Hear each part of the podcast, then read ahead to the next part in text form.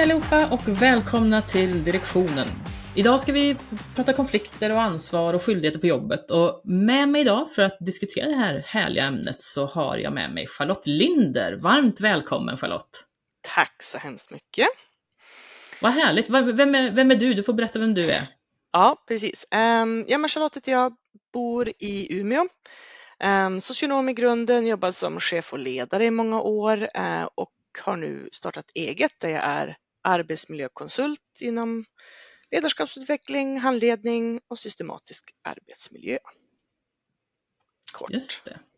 Ja, och vi är ju nya bekantskaper för varandra. Vi, du kontaktade mig på LinkedIn, va? Visst var det så? Ja, precis. Ehm, jag eh, gillar ju att hitta personer som har samma värderingar som eh, man kan diskutera med, stötta idéer med och fundera på ja, men ledarskapsutvecklande idéer. Så att, och då hittade jag dig och tänkte att det här var en ja. spännande människa. Mm. Och sen kunde vi inte sluta prata när vi väl hade möte sen, så vi sa vi får nog ta och spela in det här så vi får någon nytta, mer nytta av det här fantastiska eh, djupa insikterna vi har kommit fram till. Ja. Förhoppningsvis gör vi det. Mm. Eh, nej, men är jättekul att du, eh, du ville vara med och gästa podden, för vi har ju mycket som sagt gemensamma beröringspunkter och eh, just det här med konflikter och ansvar och skyldigheter på jobbet, det är ju väldigt intressant att jobba med. Mm. Eh, och jag, jag kikar lite grann inför vår podd här nu lite grann på statistiken och, och ser hur, hur, den ser ut. Och, och, det är ju, som vi alla vet, det är ju ingen, ingen överraskning direkt, men eh, det är ju väldigt många som upplever någon typ av konflikt på jobbet eh, i olika utsträckning naturligtvis. En del mer, en del mindre. Och det ser jag ju också väldigt mycket på Snafer Rescue Advisors, våra medlemmar, som upplever väldigt mycket konflikter i vardagen eh, på sina arbetsplatser. Och det kan vara allt ifrån små trauman till stora infekterade konflikter liksom, som får stora konsekvenser. Mm. Men faktiskt 85% upplever någon form av konflikt på sin arbetsplats. Så jag läste också en intressant eh, fakta att ehm, eh, 60% av alla anställda får ingen som helst utbildning inom ens det grundläggande, någon typ av grundläggande konflikthantering. Men 95% av de som har fått en sån typ av utbildning de upplever att de har kunnat hantera konflikter mycket bättre och liksom navigera sig igenom eh, frustrationer och kriser på arbetsplatsen och blir bättre på att hitta lösningar.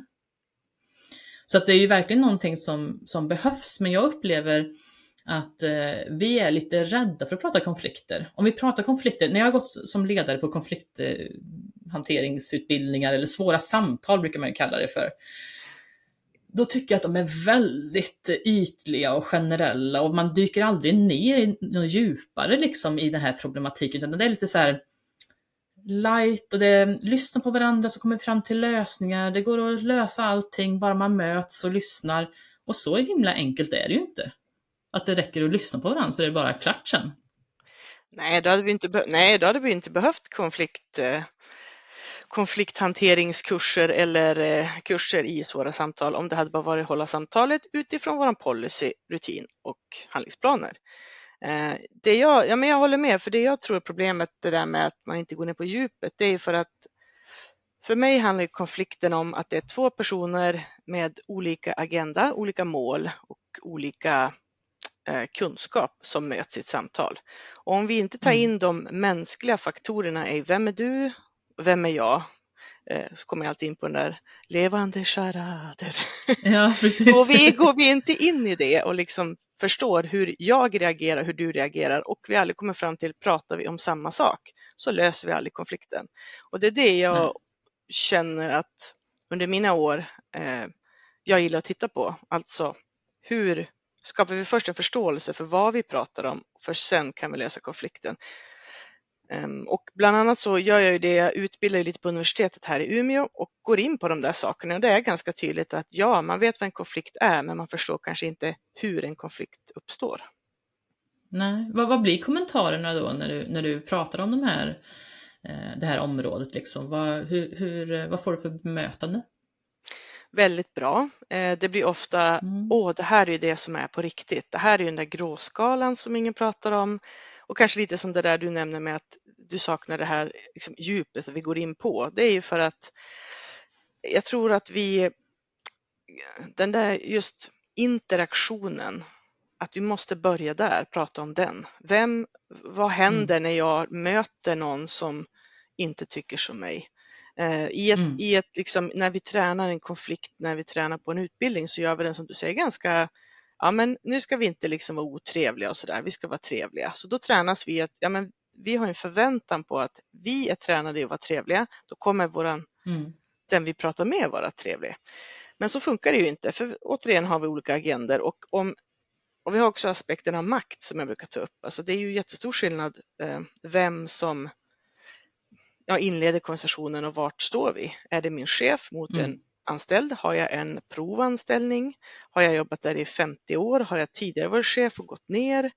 Eh, vad, vad har vi för roller? Så för mig är det liksom maktaspekten eh, och just rollfördelningen och ja, utifrån det, lär vi oss att titta på dem först så tror jag att vi får lättare att lösa konflikter. Vad tror du? Ja, och sen så tycker jag en, en, en annan aspekt som är viktigt att ta in, tycker jag också, som vi sällan tänker på, det är ju det här med, med kulturella aspekten också, vad man kommer från för typ av kultur. Och då menar jag att det kan vara skillnad på om man bor i Norrland jämfört med om man bor i Skåne också. Eh, mm. Men också framförallt olika länder. Idag så lever de flesta av oss i en um, multikulturell miljö. Alltså vi, mm. alla, vi jobbar oftast med globala marknader i många olika på många olika sätt och, och, och vi förespråkar ju mångfald på arbetsplatserna. Men det vi bör tänka på också är ju att vi alla kanske har lite olika syn på saker och ting också. Eh, vi, vi, kanske har olika normer. Vi, vi kanske tenderar att tro att men, den normen som vi har i Sverige, det är den som är mest sund när det gäller arbetskultur och mm. miljö och arbetstider och allting sånt där. Men det kan ju faktiskt vara så att att eh, andra har med sig helt andra synpunkter på vad de tycker är normalt och, och vad de har för toleransnivå också. Eh, och att eh, ja, men jag, tyckte det var så intressant, jag lyssnade på Alex och Sigges podd och då tog Sigge Eklund upp eh, eh, någonting om att om han var på middag i Sverige, då utgick han från att alla kommer att vara överens här, vi kommer tycka ungefär samma på den här middagen. Mm. Men när jag är på en middag i USA, där han bor nu, då kommer jag att behöva vara förberedd på att vi kommer att ha olika åsikter här. Vi kommer att mm. ha olika ståndpunkter till olika saker som kanske är viktiga för oss i olika diskussioner och det måste jag lära mig att hantera. Och det tyckte jag var så himla intressant att det kan ju faktiskt vara så stora skillnader, men vi, vi är så vana vi svenskar att vi ska ha konsensus i allting och att det går alltid att komma överens på något sätt. Vi har svårt för att hantera den här osäkerheten som det innebär när folk tycker olika. Det är det jag upplever i alla fall på många arbetsplatser idag. Ja, och just ordet konflikt är så himla laddat. Det är samma sak som ordet kritik eller ordet, alltså just att eh, vi, eh, vi förväntas liksom att ja, men kritik det är alltid negativt och konflikter det innebär alltid bråk. Det är så, men konflikter ja. är ju oli ja, men, eh, konflikter är olikheter. Eh, och vi mm. gillar inte det. Vi är rädda att någon ska skrika och bli arg. Så det är ganska lätt, för jag tänker just på det som du säger att vi förväntas, vi är ganska lugna i Sverige, vi är så duktiga på att lösa det här. Ändå har vi kränkningar, vi har mobbing. Eh, trots ja. att vi har alla styrdokument, policies kring hur vi behandlar folk. Vi har också olika förutsättningar, men vi har räknat in dem, just det här med att, eh, hur du får material översatt på ditt språk eller hur du får, om du har en NPF-diagnos, ADHD, ja, men det finns material för det och det finns hjälpmedel och ändå så brister det. Mm. Och jag tror att det är återigen det där med hur tar vi ansvar för dem vi är och våra förutsättningar? Um, och att vi inte ska peka igen på att det är arbetsgivaren som måste se till att det finns fler styrdokument, för annars skulle det här aldrig hänt. Eh, utan, ja, eller utan, och det, det, är den som har gjort det, och det, det, det är inte jag. Men alltså börja titta Nej. på, okej, okay, om jag inte förstår min kollega som kommer kanske från ett annat land, Um, så mm. kan jag inte gå till chefen kanske direkt och säga, oh, du vet den här personen det, eller han sa så här till mig och det står att vi inte får det och allt det här, utan det kanske inte var illa ment, men kroppsspråk avläses annorlunda. Du tog upp det med trauma. Jag tänker det finns ju personer som har med sig saker i bagaget som när du ler kanske det triggar någonting eller Ja. Eh, till exempel har jag jobbat med, med beroendeproblematik, tunga missbruk och, och det i jätte, jätte, snart tio år. Eh, där ser man ju verkligen, när jag var socionom till exempel och plugga, så fick man ju lära sig jättemycket om anknytningsteorier och trauman. Och, men alltså, Just tänk på det här, hur du ska sitta i rummet och vad kan hända om du säger det här, vad triggers och allt det här. Och så kommer jag och ska göra min praktik och ska göra det här by the book och jag liksom, ja hejsan, inte titta rakt i ögonen, inte titta på klockan under samtal och allt det här. Och de här klienterna, de börjar ju skratta som de på att dö. Och liksom så här, titta på mig som att, vad gör du? Så jag, men Ja. vet du vad, svetten bara, liksom, men det står ju att jag ska göra så här och de bara garvade och sa liksom, ja men slappna av. Alltså så Ja. där är ni allihopen, sa de, socionomer, liksom, ni är så över. Jag sa, jo men fasen, och då, då, då liksom istället för att gå in i det, att jo men jag har rätt för jag har läst en teoretisk bok, så frågade jag, berätta. Okej, Mm. det jag började förstå är att vi tolkar det olika. Jag vet vad en anknytningsteori är. Det vet kanske inte personen jag pratar med, men personen förklarar vad en anknytningsteori är. Så om jag kan omvandla min kunskap och förstå att vi pratar om samma sak fast vi använder andra ord istället för att jag ska lära den andra personen. Nej, det du pratar om är det här. Eller nej, det du pratar om är det här. Det här är ansvar, det är du. Så att på samma sätt som man kommunicerar inom med personer som har också olika problematik så, så använder du samma språk som du egentligen gör ledarskap eller på en arbetsplats. All, alla relationer handlar om det. Så att vi kan börja Mm. lära oss att lyssna. Att vi pratar ju om exakt samma sak. Ah, okej, du menar, då förstår jag för att jag använder det här ordet. Eller okej, är det så här du menar? Ställ en fråga. Det Mm. tänker jag, det kommer vi jättelångt med. Ja, så att förutom liksom att lära oss teoretisk kunskap så behöver vi få prova det praktiskt innan vi går ut och jag har gått en kurs i konflikthantering, pang bom, nu kommer det här att lösa sig. Mm, Ja, Ja, kanske precis. som du säger. Många har hög Ja. procent klarar det bättre. Men ja, Just det. Nej, men, eh, precis, och jag, jag tycker också att ehm, det är det här som jag... Jag har ju väldigt svårt för modeller och metoder. Mm. Det är väl det är någonting som jag har med min natur att göra och min läggning att göra. Jag har också väldigt svårt för att följa recept. Jag vill gärna göra dem på mitt sätt och förbättra lite grann längs vägen. för, tänk Hopplös om! människa att styra, helt enkelt. Eh, men jag tror att men just när det gäller människor, vi är så komplexa och eh, vi har olika bakgrund, vi har olika driv och ambitioner och behov och, och, och möjligheter och förutsättningar. Därför tror jag inte på så mycket att ha metoder eller modeller att utgå ifrån, eller som, att man så här- ska man agera, så här ska man bete sig, utan faktiskt var, lära sig att vara mer följsam. Det är inte fel att lära sig metoder, men man ska förstå att det här är en teori.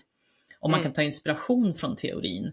Men man måste ha en kompetens, inte bara kunskap, man måste ha en kompetens kring hur är jag följsam i ett samtal.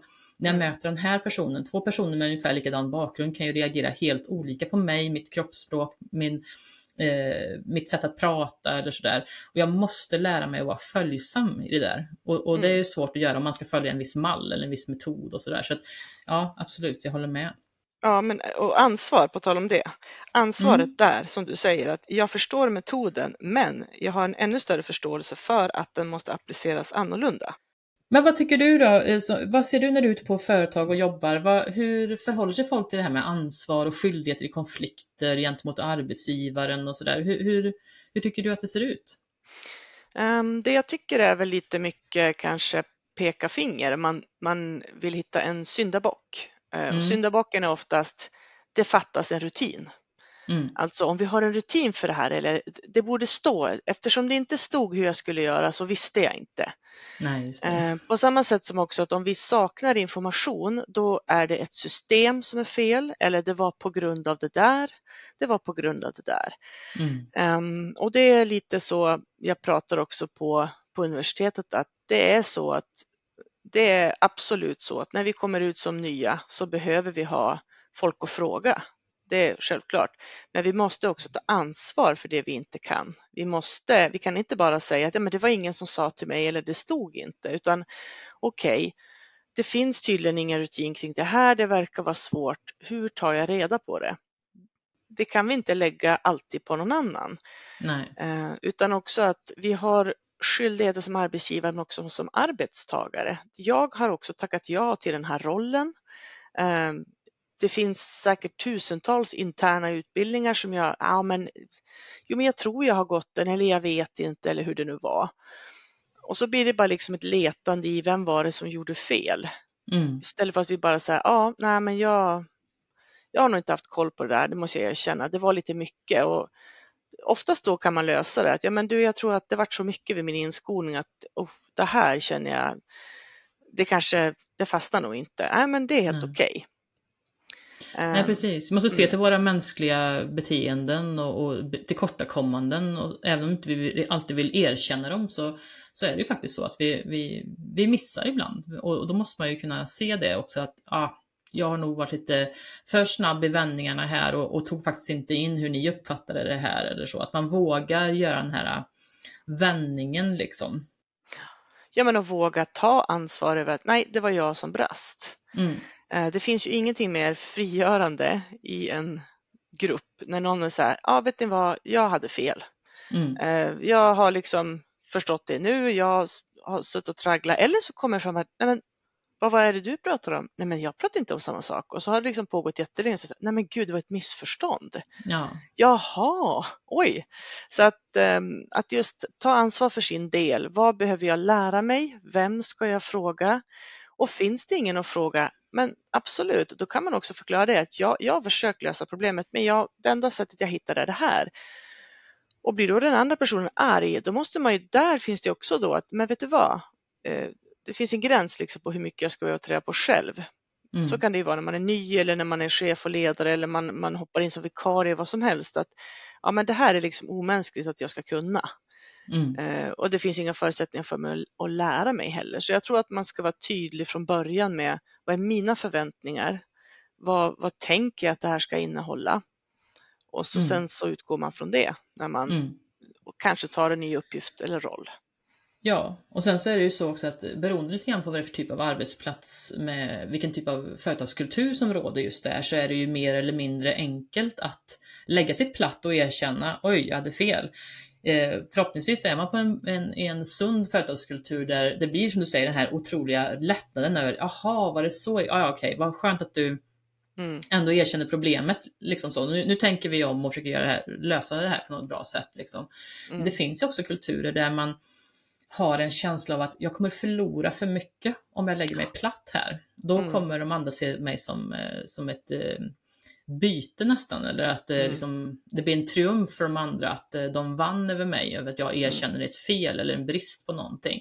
Och det är ju fruktansvärt att leva i en sån kultur, även om man är en person som är väldigt rättskaffens annars och, och väldigt, eh, hur ska man säga, ödmjuk som person. Men till och med de mest ödmjuka personer kan ju faktiskt lockas att bli någon annan än vad de egentligen är i en sån typ av kultur och det mår man ju oftast väldigt dåligt av. Mm. Och då behöver man ju ha lite andra typer av av eh, strategi. För det, jag, jag, brukar faktiskt säga det ibland till några av våra medlemmar på SNAFU, Rescue Advisors, att, att eh, är man i den här typen av toxisk kultur, då är det överlevnad det handlar om. Mm. Då handlar det inte om att försöka vända en grupp för att vi har ett litet missförstånd, en liten fnurra på tråden som bara vi rätar ut eller eh, rätar ut alla de här frågetecknen så kommer vi alla vara med på, på banan igen. Mm. Utan här är det verkligen mano a mano liksom som gäller. Mm.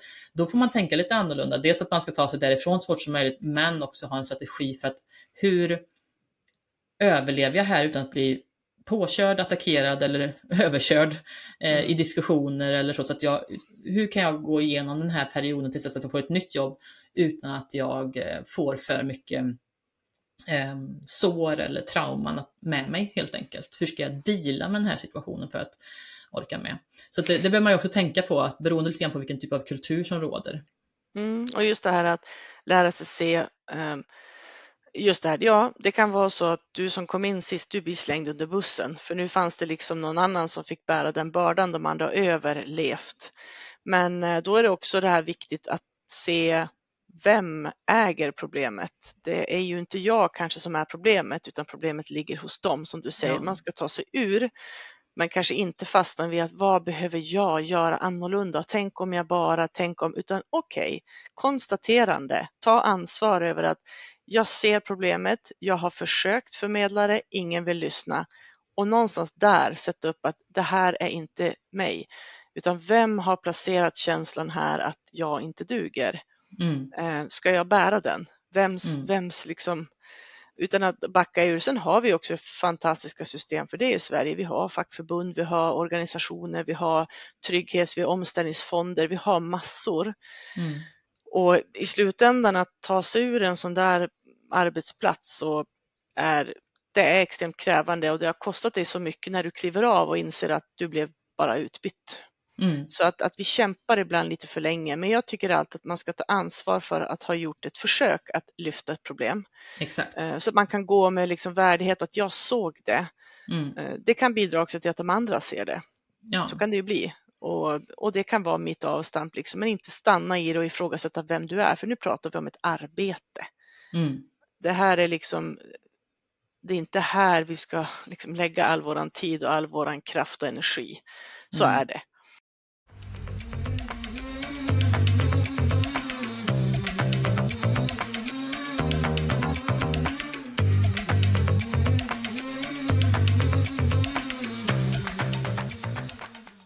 Precis. Nej, men jag håller helt med dig, det ska vara värt det. Och, och, men frågan är vems, vems fight är det att ta? Mm. I det här fallet kanske inte det är värt det för mig. Jag kan göra det jag kan för att påverka, men som sagt, jag ska inte vända mig själv ut och in på Nej. bara för att försöka lösa det här åt alla, för man måste vara ett team och hjälpas åt och lösa, vilja lösa en sån här situation. Men jag har tänkt på en sak också, att jag tycker att det är ofta så att folk väljer att engagera sig i konflikter som de har kanske ingen möjlighet att påverka eller väldigt liten möjlighet att påverka. Mm. Eh, istället för de där de faktiskt skulle kunna göra skillnad, som till exempel i vardagssituationer där kanske ett man har ett möte och, och man, eh, någon person blir lite utsatt eller liksom man projicerar någonting mot en person så det blir lite obehaglig stämning. Mm. Så det är inte säkert att, att, det är inte helt självklart i alla fall att medarbetare går in och men vänta här nu, Mm. Nu tycker jag det blir lite väl mycket fokus på, på Tore här. Eh, vi är ju fler som varit ansvariga i det här projektet. Alltså, att någon går in och bryter och stann, liksom, ställer upp med och säger att vänta nu, nu, nu har diskussionen blivit skev här, nu börjar det handla om någonting annat än vad vi mm. egentligen pratade om. Det känns som att vi lägger skuld på marknad här nu eller vad det nu är för någonting.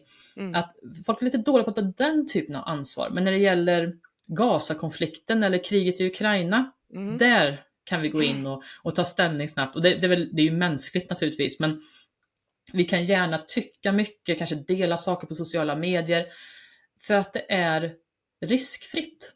Mm. Eftersom jag är inte, min insats kommer inte göra jättestor skillnad. Jag berättar bara min frustration och jag tycker att det borde fungera. Men mm. vi gör det kanske inte lika mycket i vardagen och vardagssituation där vi borde ställa upp med lite civilkurage eller ja, ställa upp för varandra. Mm. Vad tänker ja, du kring det? Håller helt med dig. Jag tänker återigen, eh, det är just det där att, att vara en röst i mängden och ibland är det bra att visa ta ställning för en fråga, absolut, så länge man har tagit ansvar för att ta reda på vad är det jag tar ställning för och inte ja. bara automatiskt för att alla andra gör det. Och det här är det vi gör, vi vill ju vara i en massa, vi vill ha förändring men vi vill inte göra den själv vi vill inte hamna under lupp så då är det lättare om någon annan råkar hamna där att ja, men om jag, jag bara glider med här nu och mm. sen mm. efter mötet då går jag och säger du det där kändes inte rättvist mot dig. Alltså jag tycker inte att du skulle fått den där kritiken. Det, det tycker jag, det var jätte liksom, oh, gud, det där var inte okej. Okay. Och så klappar man någon lite på axeln och så går man och säger så här, du ska inte förändra hur du beter dig utan, utan fortsätt som du gör. Ja. ja vänta här nu, vänta här nu, det betyder ju inte riktigt någonting om, för att inne i rummet där, då fick du sitta och nästan i tårar, liksom ta emot skit och gå igenom alla möjliga tankar om dig själv och fick kanske be om ursäkt för någonting du hade gjort. Ingen sa någonting. Eller att man har diskuterat det inför och så är man den där som säger, men jag kan, jag kan välja att ta upp den här punkten, liksom. alla ja, heja. Och så sitter vi där och så när den där stackaren då som tog det där öppnar munnen så är det ingen som säger någonting. Ja, jo, alltså, jo, jag tycker som så, men, men jag förstår ju också alltså, varför det blev så här. Och det är så fruktansvärt mycket att kasta någon under bussen. För ja. då har man liksom skapat en liten pakt, en överenskommelse om att vi vill förändra någonting. Men vi har inte modet att liksom fullfölja det. Nej, det där har jag verkligen varit med om någon gång på ett möte med skolan faktiskt. Eh, mm. Någon gång när det varit ett gäng föräldrar som har varit väldigt upprörda över någonting och så har vi pratat ihop oss innan, det här måste vi lyfta på det här mötet och sådär. Och så har jag tagit upp det och, mm. och pratat vidare och skolan försöker liksom släta bort det där lite grann och ingen ställer upp. Ingen fyller i, ingen fortsätter, utan det blir att man själv får, får liksom driva hela tiden. Och det blir tandlöst då naturligtvis, för är ju, man får ju ingen uppbackning från någon. Och jag kommer ihåg hur oerhört förbannad och frustrerad jag var. Jag var inte så gammal då heller, jag var ganska ung förälder. Och jag kommer ihåg min frustration efteråt så här, hur fan kan vuxna människor sitta i ett rum och vara så irriterade och vi har haft möte om det här innan och nu ska vi lyfta det här. Och så sitter man och är knäpptyst kring mm. det här. För att man är så feg och inte vågar säga sin egen mening som man hade för liksom två timmar sedan. Mm. Och visst hade du också ett bra exempel på det där? Mm. Från idrottens värld? Ja, men det hade jag. Just det där med att, att, för jag tänker mycket på frågan om ansvar och lite det här leva som man lär, kasta sten i glashus. Eh, alltså att vi har ju också en generation som observerar oss, eller vi har väldigt många som observerar oss, inte bara våra kollegor, utan vi har de som observerar oss som inte har några styrdokument, utan bara oss och det är ju våra barn. Mm. Eh, vi pratar om respekt, vi pratar om att det inte är bra med skärmtid, vi pratar om en massa saker, att, att det är viktigt att vi tar ansvar för. Och vi säger också varför barnen att skolan borde, det här är skolans jobb eller det här borde och det, det borde vara en massa saker. Ja. Så att till exempel så jag engagerade mig i det lokala idrottslivet för att jag var också en förälder som jag skjutsade mina barn dit och tänkte men gud vad bra att du rör på dig, det är så bra med sport, man träffar vänner allt det där. Notera mm. de här som stod i de här ledaroverallerna, hej då, åkte hem. Mm. Tills jag förstod att det där är ju också föräldrar. Hur funkar det här? Och om jag nu ska säga åt mina barn att gå ut och röra på sig, ska inte jag göra det då? Mm. Så utan någon sorts idrottsbakgrund så, så antog jag då, ja men jag går in som ledare, jättenyfiken, tyckte det här var spännande för jag tänkte hur upplever barn det här? Mm. Eh, och det var ju eh, jättejobbigt. Ja. Dels för att eh, barnen som var där tänkte att ja, men nu kommer en till vuxen och du kan ju fotboll liksom. Var det offside eller inte? Jag var helt, va? Fattar ingenting liksom. Sådär. Men då var det så också att jag, jag valde att ta ställning på en, eh, en, en match helt enkelt där det var en föräldraskara från motståndarlag som betedde sig väldigt, väldigt dåligt. Mm. återigen i Sverige har vi då en regel att man gör inte så. Det här är alltså tioåriga barn som spelar en idrott. Eh, man beter sig inte så, det är inte okej. Okay. Eh, och vi har alltså matchvärdar, det har nog alla föreningar runt om i Sverige. Vi har ju mm. också någonting som heter grönt kort inom fotbollsvärlden som ska delas ut för att man har betett sig bra, inte gjort mest mål utan hur man beter sig. Så jag tänker att nu pratar vi om det här så då, då står de här, liksom, de gapade och skrek åt domaren som då är 15-16 år gammal som dömer en ja. match för tioåringar så att de skrek liksom åt honom att ja men vad fan kan du inte regler, fan det där var ju frispark, och jag liksom känner hur jag blir irriterad, ingen säger någonting. Min son plus några andra barn säger, ska vi, alltså vad, vad gäller? Går av planen och är liksom ledsna. Eh, och då får jag liksom nog, för då sitter det en publik där, så jag går över och, och ganska högt och säger då också svärord, men jag säger det ska vara tyst i publiken när domaren dömer. Är det förstått? Det ska vara jävligt tyst. Mm. Absolut, mm. det var en svordom.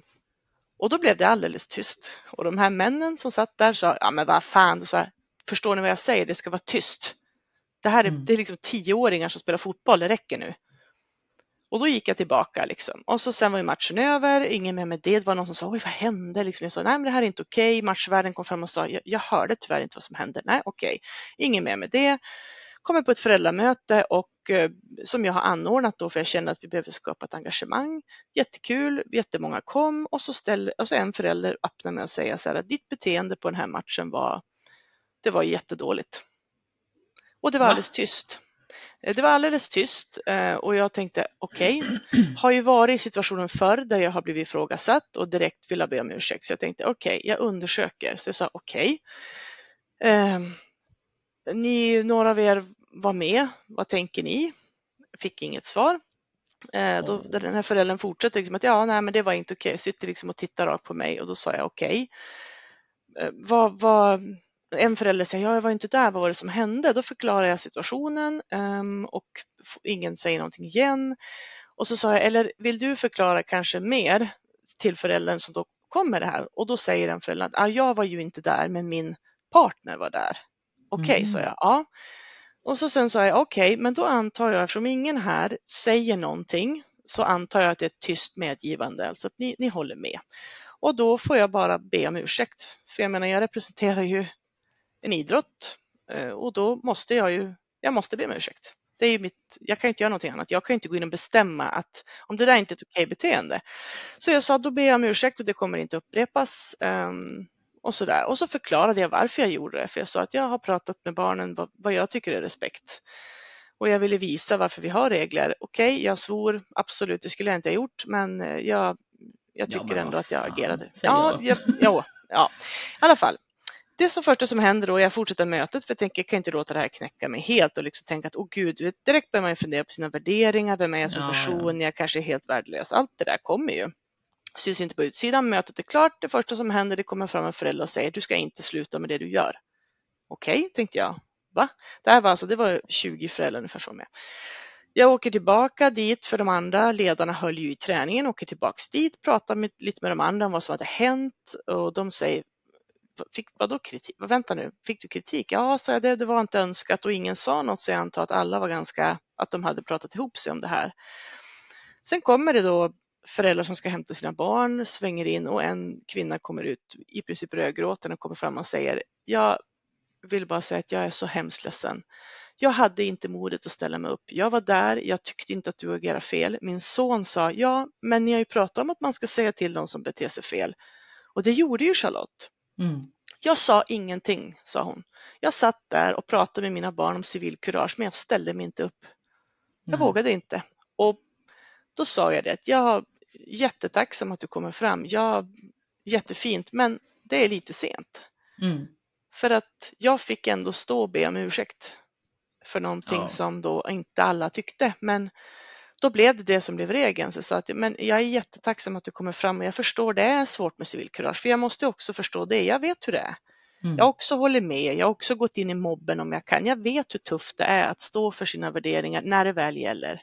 Mm. Det, är, det är svårt, så att jag har full förståelse för det. Men det går liksom inte att jag kan heller inte säga då att ja, fast du behöver göra det här nästa gång. Nästa Nej, alltså situation alltså... det här händer igen, då måste man. Ja, men alltså det här är, det här är så bedrövligt och det är alltså någonting i mitt rättvisepatos som jag har ärvt från min mor som bara kryper i mig när jag hör det här. Liksom. Jag blir bara så förbannad på att mm. du ska behöva lägga dig platt för de här människorna på det sättet när du egentligen bara vill att alla ska respektera varandra och ha en trevlig... Okay, du, man kan inte vara helt felfri. Den där svordomen ska inte vara det som mm. fäller dig om man säger så. Det här är någonting också kring vår konstiga kultur som vi har just nu kring de här sakerna. Och jag tänker också, om vi inte kan klara av att stå upp när det gäller vår barns, våra barns uppfostran och värderingar, hur lätt har vi då för att hantera det på jobbet, där det är liksom andra vuxna människor vi ska stångas emot? Och det, det är exakt det där saken diskuterade vi faktiskt vid matbordet här i, i, igår. Eh, för jag är också uppväxt i en här, idrottsfamilj och eh, jag och mina bröder spelar mycket idrott och varit tränare och höll på och sådär. Och då, då pratade vi om just det att när barnen är små, Mm. Då är det inga problem för föräldrarna att ställa upp som domare i matcher och sånt där och de dömer och sådär. Men när barnen börjar växa upp och börjar bli kanske 10, 11, 12 år, då tycker till och med föräldrarna att det är lite jobbigt att vara domare. För då krävs det lite mer utav dem. Så då brukar ju inte föräldrarna vara domare längre, utan då tar man in, som du säger, de här 14, 15, 16-åringarna Mm. Som får gå in och träna på, testa på domarrollen och sådär, som har gått domarutbildning och, och liksom unga vuxna som ska in i det här, den här ledarrollen som det faktiskt är. Mm. Och då sitter föräldrarna och skäller och gnäller och framförallt, även om de inte aktivt gnäller på domaren, så tar de heller inte ställning för domaren eller ser till att jobba för en schysst kultur eller miljö mm. i hallen eller på planen eller vart det nu är. Eller ta ställning för att liksom eh, promota. Nu finns det ju föräldrar som faktiskt gör det också. Jag tycker det är väldigt positivt när man ser det just på idrottsplatser att det börjar bli mycket större. Ja. Det här engagemanget för att alla, vi ska acceptera alla här och, och mm. domarna är här för att göra sitt jobb. Jag såg faktiskt på när jag var hos min brorsons cup häromdagen eller match, att eh, de presenterade domarna vid namn. Det här är domarna som kommer att döma idag och sådär. Det var de jätteduktiga på att lyfta det, för att det inte bara är en domarfigur, utan det är en person här. Mm. Liksom, det, det, är Jocke i J18-laget som, som är dömer idag, eller något sånt där. Mm. Mm. Och, och, så att, och nu var det liksom idrottens värld, men här är det väldigt tydligt att de här beteendena har vi ju även på jobbet också. Och kan vi inte stå upp för det när det gäller våra barns värderingar och uppfostran, hur lätt är det då att stå upp för det på jobbet när någon vuxen, annan vuxen människa blir utsatt för någonting? Ja, men jag tänker just det där med att, och ibland kan vi ju säga också så, nej men jag vågade inte för jag var så rädd att det skulle påverka min tjänst eller jag är ju ny här och enligt policyn och jag visste inte, jag var rädd.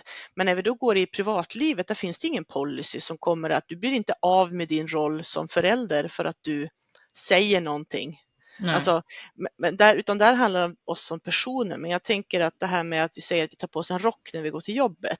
Mm. Det är inte så att jag förändrar ju inte mitt beteende om jag går på en arbetsplats och ser att det här händer. Eh, till, eller om jag går ut på fotbollsplanen och ser att det händer. Jag agerar ju likadant. Mm. Och där tror jag att vi, vi måste komma ihåg återigen är det den mänskliga faktorn för att att vi inte, vi vet att vi inte ska prata så där på fotbollsmatcher. Det är många föräldrar som vet det. Det, ja. det, är också jättemånga som har reagerat förut. Det har hänt andra saker och föräldrar kommer fram och det, det hyllas ofta.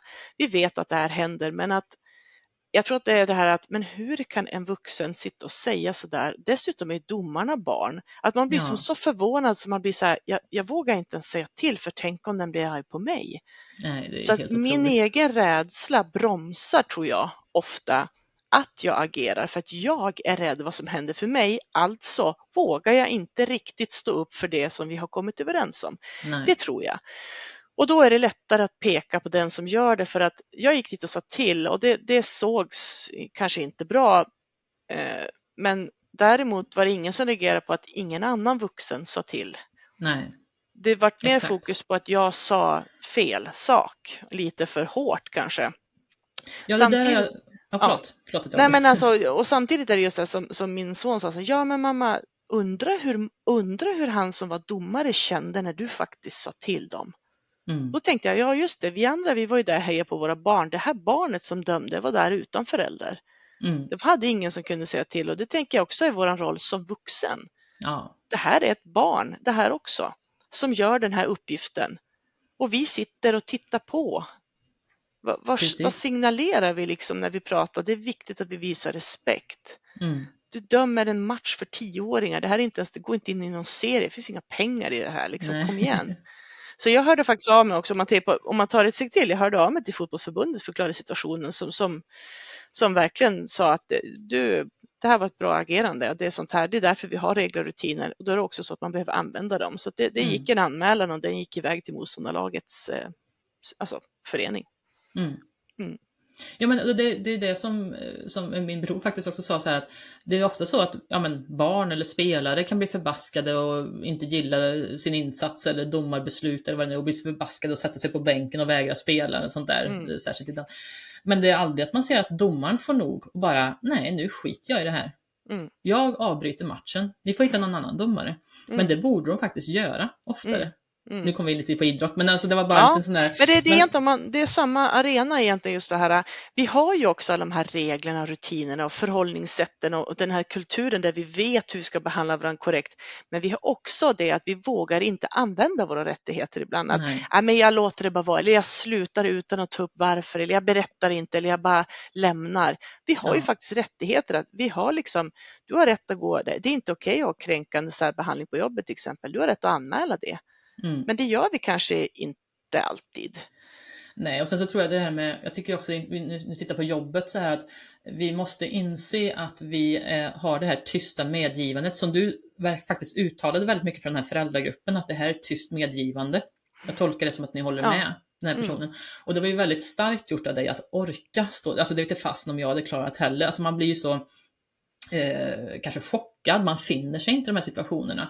Men jag tror att det är viktigt att man lyfter det här, att folk förstår att även om du är inte den som anklagar någon, eller du, inte du som går på någon eller utsätter någon för press i ett möte eller en situation på jobbet, men du är definitivt en som, eh, som ger ditt tysta medgivande till det. Mm. Om du inte du byter ifrån och säger, men vänta, vad, vad händer här borta nu? Vad, vad sa ni mm. nu? Eller vad, mm. varför gör ni så här? Om du inte ens vågar säga den saken, då är du faktiskt med och, och bidrar till en väldigt toxisk företagskultur. Och det ansvaret måste vi våga ta. För det bästa är oftast att vågar någon ställa sig upp och säga de här sakerna så brukar det faktiskt dra med sig att andra blir modigare också. Mm, precis. precis. som de sa till dig också. För det går inte att komma in i efterhand och säga du, du hade helt rätt på mötet här, men eh, stå på dig. Mm. Jaha, ska jag stå på mig som en jäkla murbräcka här och alla tycker likadant men det är jag som förlorar på det här och kanske blir föremål för annan typ av eh, friktion eller någon tycker att jag motverkar någonting eller inte mm. med på tåget och sånt där. Så jag ska vara någon enskild murbräcka i den här diskussionen. Det är inte heller schysst på något sätt. Det är definitivt inte samarbete eller kamratskap eller medarbetarskap. Liksom. Nej, men då blir det verkligen det med att slänga under bussen, för då blir man den där bräckan som kommer att förändra en företagskultur men får betala priset och troligtvis inte finns kvar inom organisationen. Nej. Jag har träffat jättemånga sådana. Jag har också en sån individ som man har slagit, som man har sett, man har städat, man har sett problemen i vitögat, man har liksom ja, men man har hanterat det. Ja, att jag sa okej, okay, om, om ingen säger någonting, då räknar jag det här som att ni håller med. För det vet ja. jag också att det måste ni ta det ansvaret, att då har ni gått med på det här och då antar jag att har ni, ni, har fri, ni har fritt att säga vad ni tycker. Gör ni inte det, då kommer jag anta att ni håller med den som har sagt det. Mm. Bra, mm då är vi överens liksom. Och då måste jag, och då kan det bli lite så, oj då, det ligger faktiskt ett ansvar på mig. Jag, jag behöver faktiskt, oj då, nu är det liksom tre, två, ett, nu är det dags att ta ställning. Eh, och, och, för annars är det ju den personen som måste vara murbräckan och alla hejar på. Det är så bra att du gör det här. Ja, men det är för att jag slåss din strid. Exakt. Och det här med att det sitter i väggarna, det har alltid varit så här. Jaha, varför har ingen gjort något? Och så kommer man in och så, det är så bra att du kommer in och du förändrar saker, du är så modig och allt det där. Ja, men vad bra, se till att jag kan fortsätta vara det då.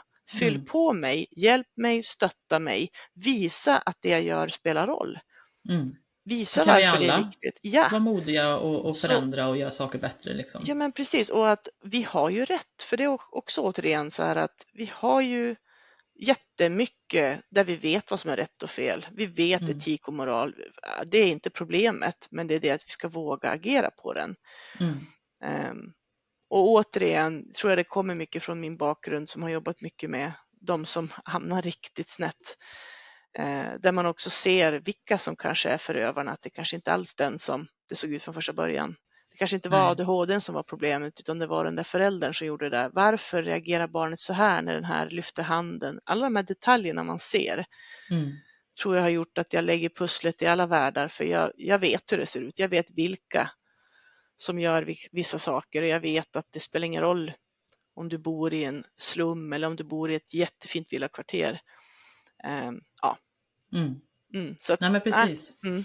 Nej, det är jätteviktigt det där och jag tror att um, vi behöver lyfta de här frågorna mer och våga prata om riktiga problem mer och, och varför problem uppstår. Jag tyckte det var ett väldigt bra tips som du hade där, liksom att faktiskt säga det. Om, om bara, det behöver inte vara att någon blir jätteutsatt eller mobbad i ett möte. Det handlar om att vi kanske måste komma till ett beslut med någonting och jag vill undvika att folk kommer i efterhand och säger ja ah, fast jag trodde inte på den där idén ändå. Eller jag mm. var inte, nej jag hade mina misstankar redan från början på att det här inte skulle funka.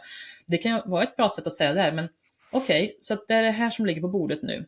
Mm. Ni andra håller med och utgår från, eftersom ingen säger någonting så utgår jag från att ni håller med. Det kan vara en bra avstämning också när man tar beslut för olika typer av förändringsarbeten ja. eller nu ska vi satsa på den här saken eller den här investeringen eller sådär. Mm. Så att folk inte kan komma i efterhand och säga ja, fast jag trodde ju inte på det på början. Hade mm. ni frågat mig så hade jag sagt att eh, jo då.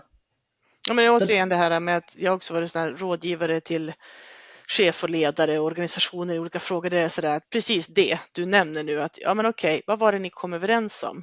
Då går mm. det inte att säga nej, fast jag, ja, där, där, personen säger att den inte hörde eller att det kanske inte var tydligt, då var jag så här, ja fast det, det där kan vi liksom inte, vi är vuxna människor. Mm. Vi kan inte ha kulturer där någon sa, fast jag hörde inte. Om barn skulle säga det i ett klassrum, men jag, lys jag, valde, jag lyssnade inte nu så då gäller det inte mig.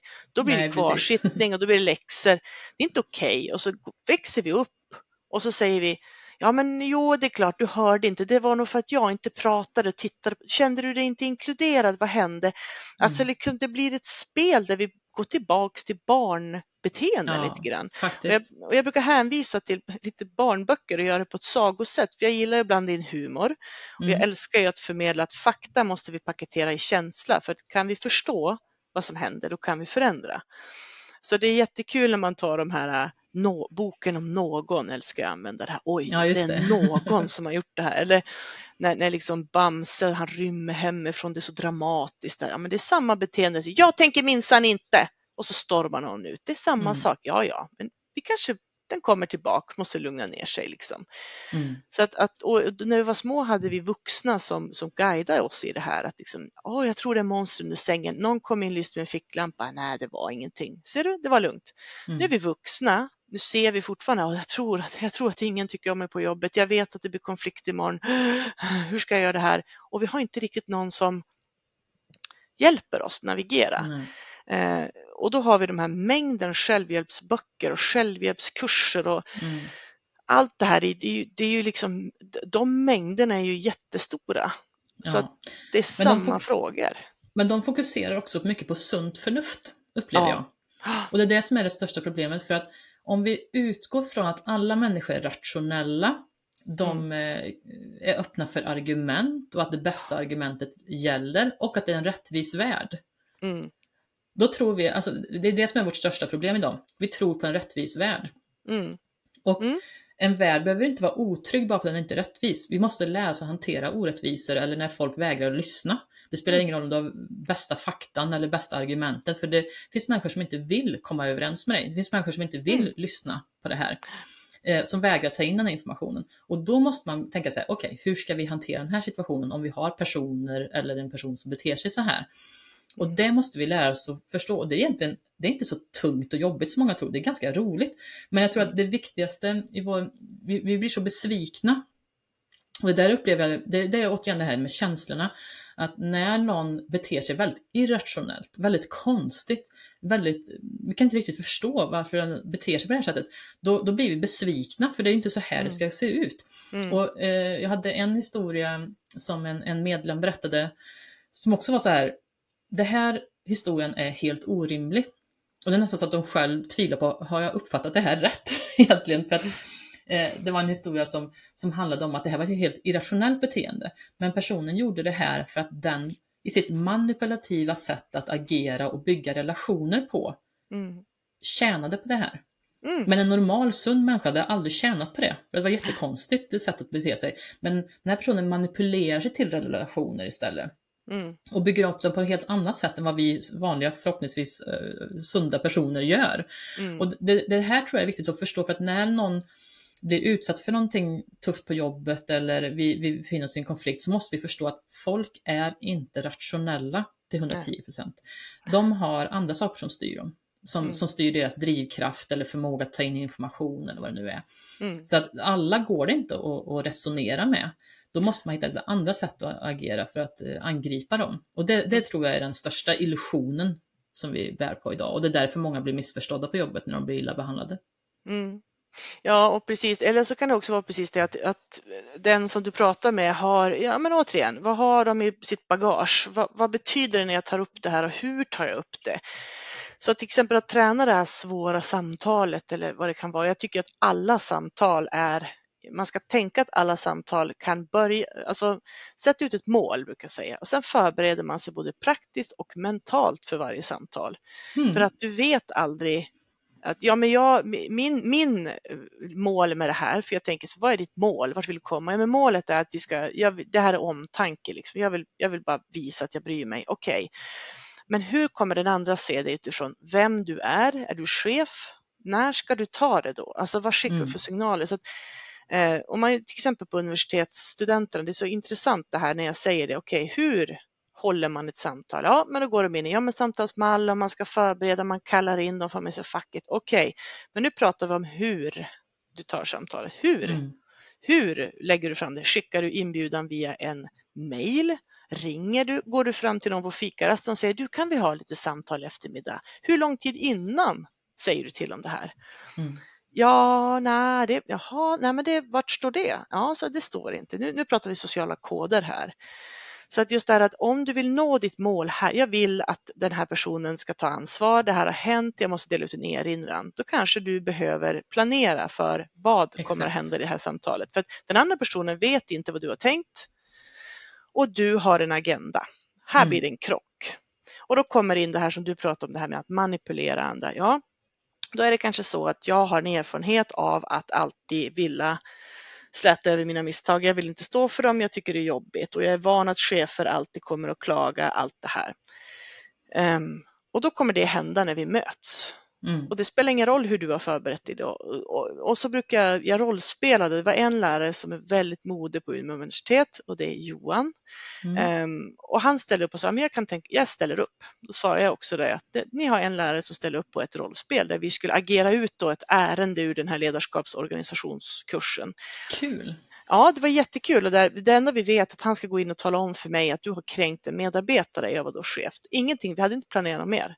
Då Nej. sa jag, vi ska bara se hur fort det går det här. Ja, det var ett test för mig också, så att på mindre än tio minuter så fick jag honom att ja jag grät, jag gjorde mig liten, jag var inte aggressiv, jag, liksom, jag spelade ut allt som finns inom destruktivt ledarskap, manipulation, härskarteknik. Så jag Tog gick fram hela ditt register. Jajamän, jag gick från att gråta till att personligt gå på honom, plocka, till att få honom att ställa sig upp innan mötet var slut och gå ut och han sa, nej men, nej men vänta nu, och klassen liksom skrattade och tyckte det här var helt fantastiskt och de studenter jag träffar än idag kan säga du, det var ju du som kör det här rollspelet. Ja, precis. Ja, de är ute i arbetslivet nu och de sa det var jättevärdefullt för att det här går inte att läsa i en bok. Exakt, exakt. Och, och, just att prata om just det här härskarteknikerna och, och det destruktiva ledarskapet, destruktiva arbetsplatser, toxiska. Ja, mm. men vi måste veta hur de ser ut. De, de, är inte aggressiva eller otrevliga utan de är jättetrevliga. De ler, mm. de är omtänksamma, de lägger huvudet på sned, de gör fina fikarum, de har jättebra friskvård. Hej och hå, här är vi ett team, allt det där. Så att, eh, en, del i det kommer också vara att jag nu kommer få prata lite med de som går i skolan för att hållbara arbetsplatser eller framgångsrika företag pratar många om, attraktiva mm. arbetsgivare. Där vill jag att ungdomar som går ut på praktik eller andra ska veta, jag vill ge dem lite så här, vad, vad är det? Ja, alltså, vad, vad är det mer än pengar? Vad är det mer mm. än att, utan att Ja, ja men vi har haft sån här hög Pengen är inte så avgörande ja. liksom för hur bra Nej. arbetsplatsen är. Har ni liksom en espressomaskin eller har ni liksom en perkulator ni kokar kaffe i? Det är inte det heller som mäter framgång. Nej. Eh, utan jag vill lyfta de här andra värdena och också lite trycka på att vuxna behöver liksom vad visar vi upp som företagare eller arbetsgivare för de här som kommer ut som går i sjunde, åttonde, nionde klass? Vad visar vi för någonting? Ja, vi har mm vi har ingen som vill jobba inom vård och omsorg längre för ett sånt fruktansvärt underskott på de som går in i det. Varför är det så? Ja, kanske beror på också hur att det inte är så glamoröst. Det är mycket sjukskrivningar, det är låga löner, slitigt allt det där. Vi, vi, liksom, vi måste tänka på hur vi pratar om det också hemma. Mm. Uh, ungdomar idag vill bli influencers, de vill bli, det vill alla Egna som gör. företagare. Och... Ja, men de vill bli hockeyspelare, hockeywives och allt det här. Liksom. Vi måste tänka på det här att vi är faktiskt också ansvariga och är med i det här. Mm. Uh, och hur, hur vi liksom presenterar vuxenlivet, för barn är inte dumma. Nej. Och vi måste mm. hjälpa de unga vuxna som kommer ut i arbetslivet, som, det är deras första intryck liksom, ja. av hur, vad som förväntas av dem på en arbetsplats och sådär. Så att det är jätteviktigt. Mycket givande måste det vara att få komma ut och jobba så i skolorna och på utbildningen. Det måste ju vara fantastiskt. Eh, ja, speciellt de studenter som säger det här var det här var det bästa, för jag var själv student och saknade väldigt mycket. Jag ville veta men varför eller va, va, hur knyt det här till en verklig händelse. Ge mig, liksom, ge mig verk, verkligheten. Mm. Som när jag berättar för socionomstudenterna som jag också har handlett också haft som VFU-studenter att det finns pansarglas på socialtjänsten i receptionen. Varför ja. tror ni att det är så? Mm. Och då blir det så här, va? Alltså att, att, på samma sätt som polisstudenterna får lära sig hantera ett vapen eller hur det känns att bli, få liksom el, el i kroppen eller kriminalvårdare mm. får sprayas med OC-spray i ögonen så kanske vi behöver förbereda de här som går ut och ska möta på ett annat sätt. Jag tror att vi, vi, kan, vi kan göra jättemycket för att förbereda för att bygga upp individer som går ut på arbetsplatser. Vi kan skapa förståelse um, och vi måste göra det i, i praktik, inte bara i teori. Mycket bra. Vilka bra slutord. Ja, jag kände, jag kände det. Det var mitt I have a dream! Ja, det kände verkligen. Jag började, få, jag började liksom nästan veva med flagga ja. i vinden när jag såg liksom sädesfält och lyckliga ja. människor framför mig här. Du såg Eminem när han släppte micken där liksom. Ja, det är mic drop ja, verkligen. Jesus. Ja, jättekul. Men det var jätteintressant att höra om dina erfarenheter och också dina, ehm, eh, alltså dina upplevelser kring att jobba både med företags kunder men också jobbar med mycket utbildningar och studenter också för att få deras input också och hjälpa dem med en bra start i, i arbetslivet. Det är jätteintressant. Så nej, det här var kul. Vi har mycket roligt att prata om så jag tror nog vi får komma tillbaka och ja, så får prata om mer saker för det här var kul. Kanske någon, kanske någon lyssnare också kommer och säger åh det där tyckte jag var extra. För jag tänker också så ja. ibland så kan det vara så här, vi vill prata om det här. Jo men vad vill Alltså, det kanske väcker en tanke hos någon annan som tycker jag också är spännande. Liksom, att, ja, ja men... lyssnarna får jättegärna höra av sig ja. eh, och, och, komma med förslag på ämnen som vi kan lyfta i podden. För det, det är bara, tas bara tacksamt emot. Det är ju mm. det, är ju det som är viktigt. Och jag har, nu har jag inte haft, spelat in så mycket poddavsnitt den sista tiden för att det har varit lite mycket med mitt, andra, mitt företag med Snar för Rescue Advices. Men jag kommer att släppa, vi kommer att släppa poddar med eh, jämna mellanrum. Sådär. Det kommer inte bli varje vecka eller varannan vecka, men det blir när vi har något vettigt att säga. Och, mm. Så att ni får jättegärna berätta om vi ska prata om någonting vettigt. Mm. Helt enkelt. Så kom gärna med tips och förslag. Ni kan eh, skicka DMs på eh, Instagram eller på LinkedIn eller vart ni vill. Eh, så, så tar vi det vidare sen. Men stort tack Charlotte för att du ville gästa podden. Tack! Jätte, jättetrevligt. Och ha en fortsatt fin vecka allihopa och så hörs vi snart igen. Ha det bra! Hej då!